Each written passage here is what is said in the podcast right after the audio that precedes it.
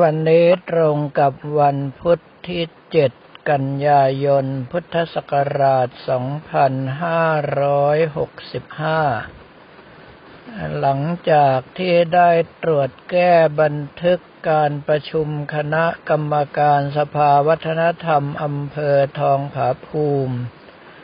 ทั้งครั้งที่สองและวาระพิเศษครั้งที่สามแล้ว กับผมอัตมภาพก็ได้พาคณะสงฆ์วัดท่าขนุน เดินทางเข้าไปยังวัดชะอี้สุวิมลธรรมาราม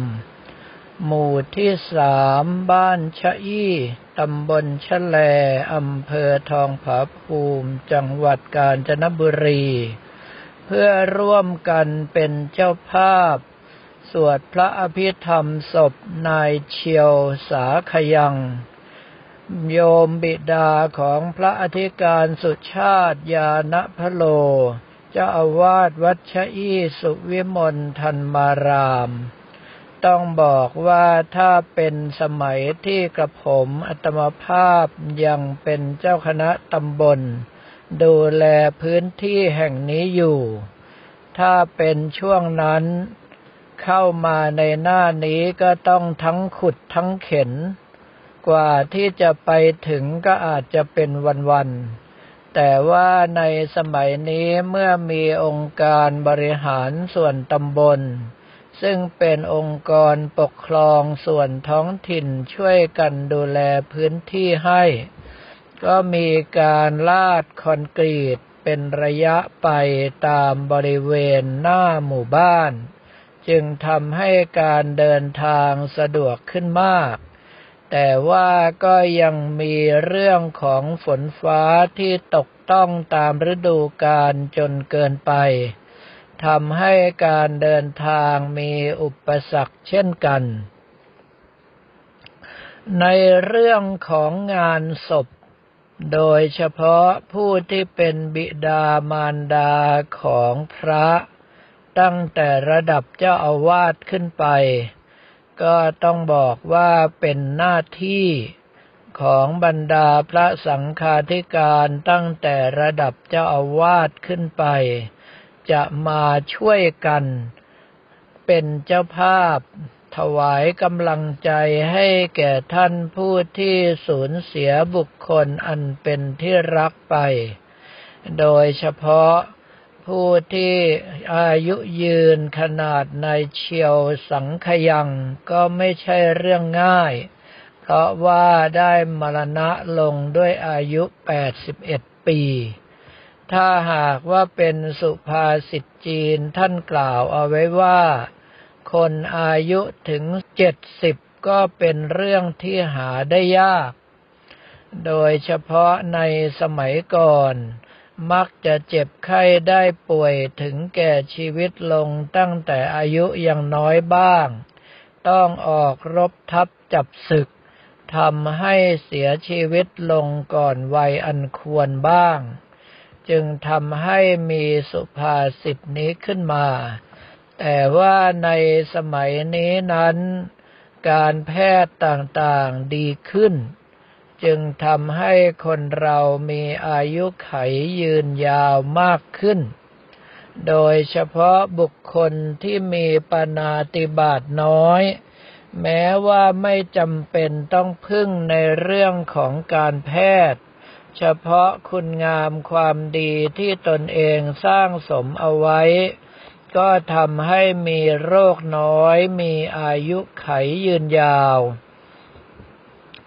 คุณงามความดีตรงนี้ก็คือเป็นผู้ที่เบียดเบียนคนอื่นสัตว์อื่นมาน้อย หรือว่าทำร้ายชีวิตคนอื่นสัตว์อื่นมาน้อยทำให้เกิดมาชาตินี้มีโรคน้อย มีอายุไขยืนยาว ถ้าหากว่านับอายุไขในพระไตรปิฎกบุคคลสมัยนั้นอายุไขร้อยยี่สิบ ปีถือว่าเป็นเรื่องปกติ องค์สมเด็จพระสัมมาสัมพุทธเจ้าที่เจริญพระชนมายุแปดสิบพรรษา ถือว่าเป็นบุคคลที่อายุน้อยในสมัยนั้น เกิดจากการที่ในชาติหนึ่ง ท่านไปทำลายชีวิตรากสดซึ่งมาจับคนกินเป็นอาหาร พื่อที่จะเอารางวัลไปเลี้ยงพ่อแม่ของตน รากสดนั้นมีอายุได้แปดสิบปี บอกว่าถ้าท่านทำลายชีวิตของเรา เมื่อบรรลุอภิเศกสัมมาสัมโพธิญาณท่านก็จะมีอายุไม่เกินแปดสิบปีแต่องค์สมเด็จพระชินสีบรมศาสดาสัมมาสัมพุทธเจ้า ไม่ได้คำนึงถึงเรื่องอายุไขว่าจะยาวหรือสั้น ด้วยกำลังใจของบุคคลที่เป็นพระโพธิสัตว์นั้น ถ้าเพื่อประโยชน์ของคนหมู่มาก แม้ตนเองจะต้องสิ้นอายุไขตายลงไปเดี๋ยวนั้นก็ยินดีที่จะทำดังนั้นพระโพธิสัตว์จึงได้ฆ่ารากสด แล้วทำให้เมื่อชาตินี้พระองค์ท่านบรรลุอนุตตรสัมมาสัมโพธิญาณแล้ว ก็ได้เผยแผ่พระพุทธศาสนาแค่ 45 ปี เมื่อพระชนมายุได้ 80พรรษา ก็เสด็จดับขันธปรินิพานไปตามวาระกรรมที่ได้สร้างเอาไว้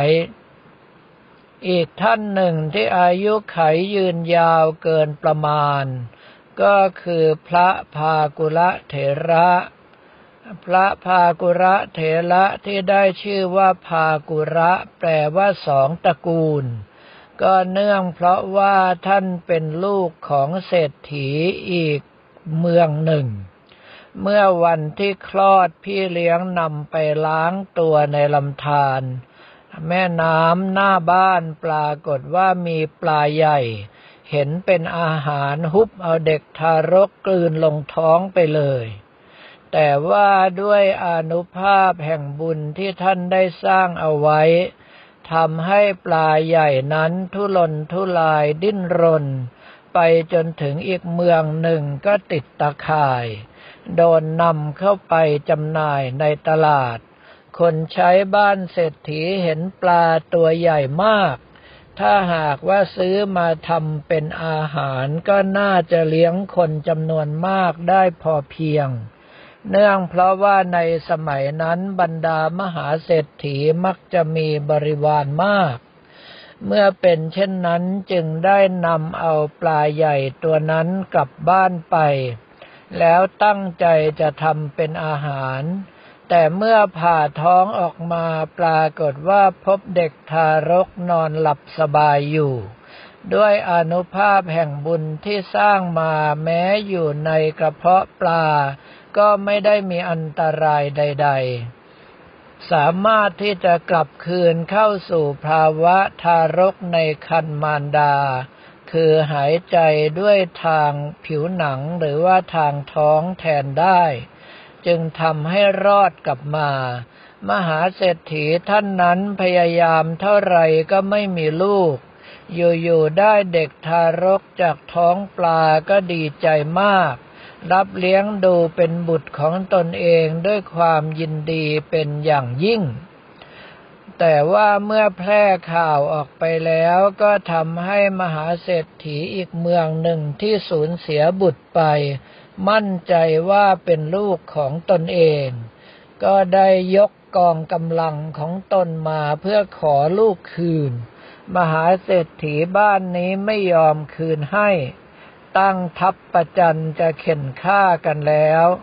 จนกระทั่งเดือดร้อนพระเจ้าประเสนทิโกศล ต้องเข้ามาตัดสิน ให้ทั้งสองครอบครัวผัดกันเลี้ยงดูคนละสามเดือน จึงได้ชื่อแก่เด็กทารกนั้นว่าพากุละกุมาร แปลว่าบุคคลของสองตระกูล เมื่อเติบใหญ่ขึ้นมา เห็นทุกข์เห็นโทษได้ออกบวชในบวรพระพุทธศาสนา บรรลุเป็นพระอรหันต์ได้รับการแต่งตั้งจากองค์สมเด็จพระสัมมาสัมพุทธเจ้า เป็นพระ เอตทัคคะคือผู้ยอดเยี่ยมในทางมีโรคน้อย องค์สมเด็จพระสัมมาสัมพุทธเจ้าตรัสว่า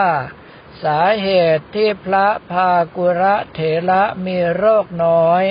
เพราะในอดีตเคยสร้างวัดจกุดีคือส้วมถวายวัดเอาไว้